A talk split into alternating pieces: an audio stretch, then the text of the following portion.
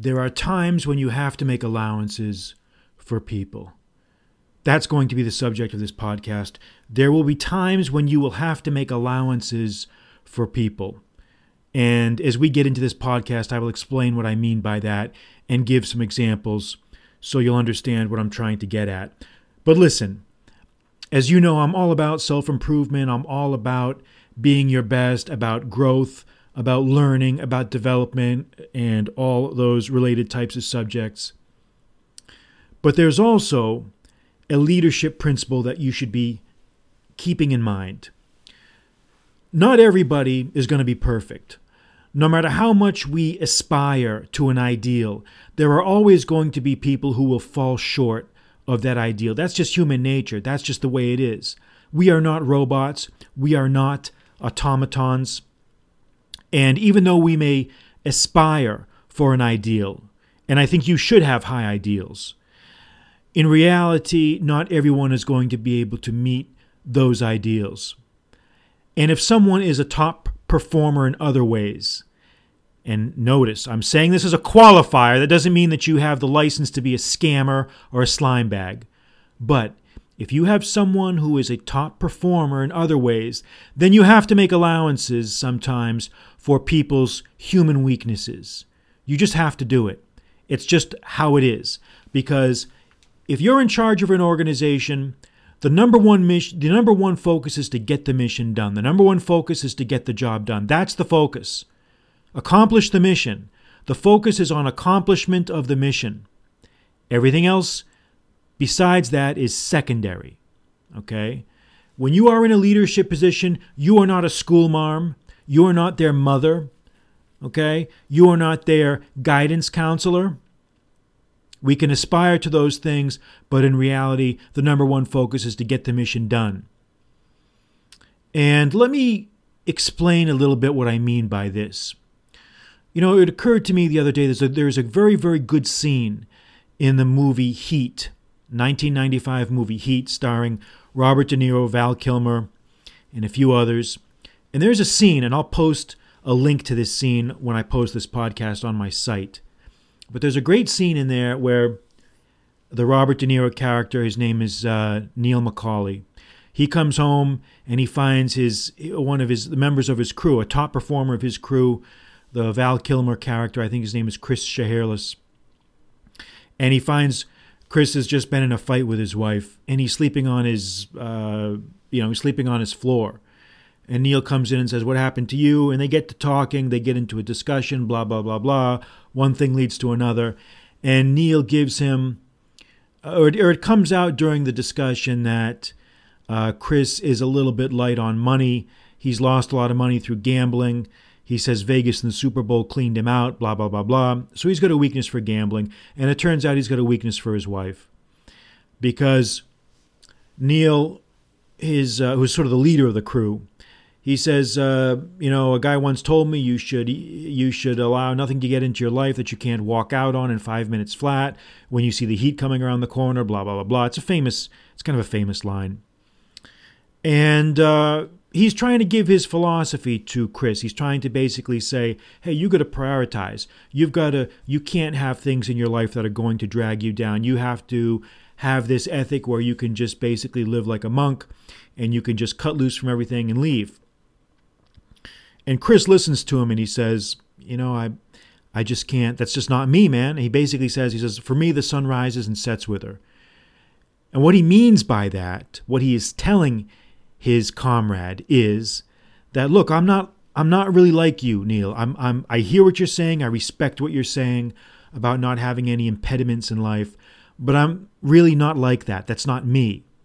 I can't live like that. For me, my family comes first. I mean, the sun rises and sets with her, blah blah blah blah.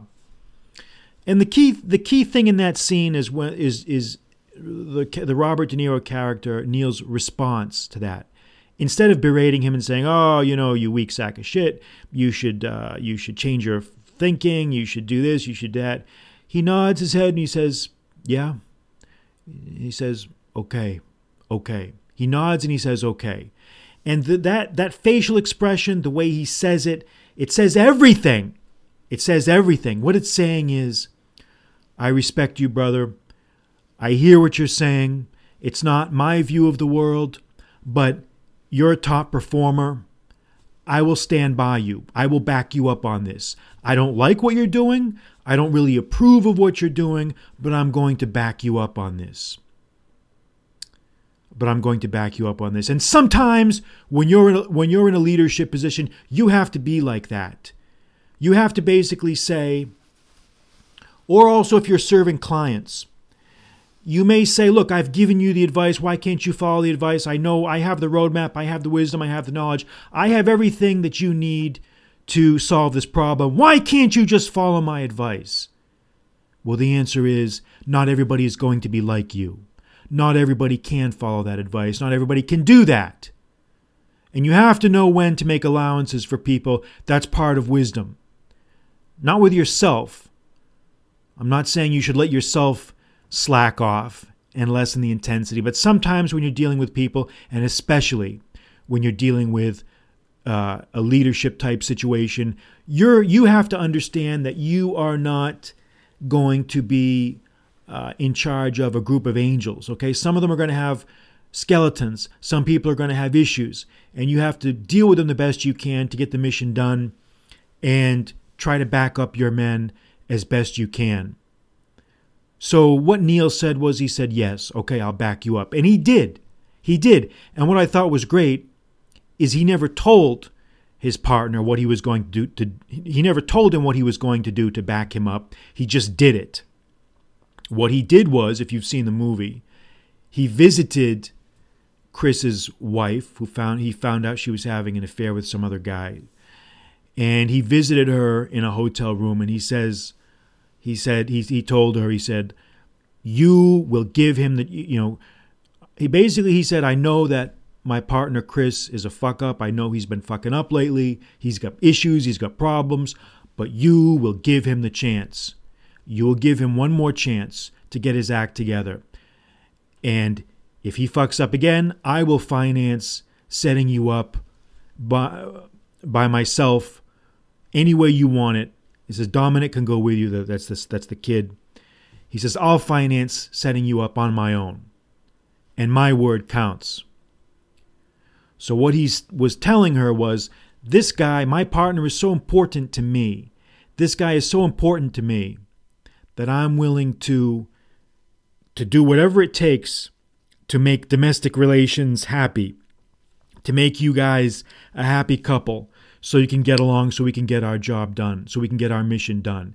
And sometimes you've got to do things like that. I'm not saying exactly like this, but that's the point of what I'm trying to get at is sometimes you have to go above and beyond uh, for your top performers, for people who are putting in the work, people that truly are there uh, and consistently day in and day out, and who truly are clutch, pl- truly are clutch players you sometimes have to make allowances. You have to patch things up for them because not everybody knows how to solve problems on their own. Sometimes people need help, and that's what you have to do sometimes, whether you like it or not. And when the Neil McCauley character said this to Charlene Shiherlis, that was Chris's wife's name, Charlene. It's amazing. I, remember these names. Uh, I have a good memory for things like that. But anyway, uh, when he told, when Neil told Charlene this, he meant it. He says, "You give him one more chance, and if he fucks up, I will finance setting you up on your own any way you want it." Which he meant he'll put her up in an apartment, he'll pay her rent, he'll pay her bills, he'll take care of her in the short term, so that his partner can have his mind free to do his work and to focus on his work. And I thought that little scene, or those two scenes, illustrated a very, very important principle of leadership, which is sometimes you have to make allowances for people because people are not always perfect. They are not. They are not. Now, I shouldn't have to say this, but I will say it. I this, this, this, me saying this does not mean that you give yourself a license to be a dirtbag or a scammer or a slacker, and you say, "Oh well, I just this is just how it is. It has to be." That's not what I'm saying at all. I'm not saying you lighten up on your self discipline. I'm not saying you you deviate from your own uh, personal goals or improvement plans or regimen or regime or whatever whatever it is. I'm talking about something different. I'm talking about a leadership principle, which is you cannot expect your people to be angels. They're going to have their problems off work. They're going to have their baggage. They're going to have their issues. And sometimes you have to work around that.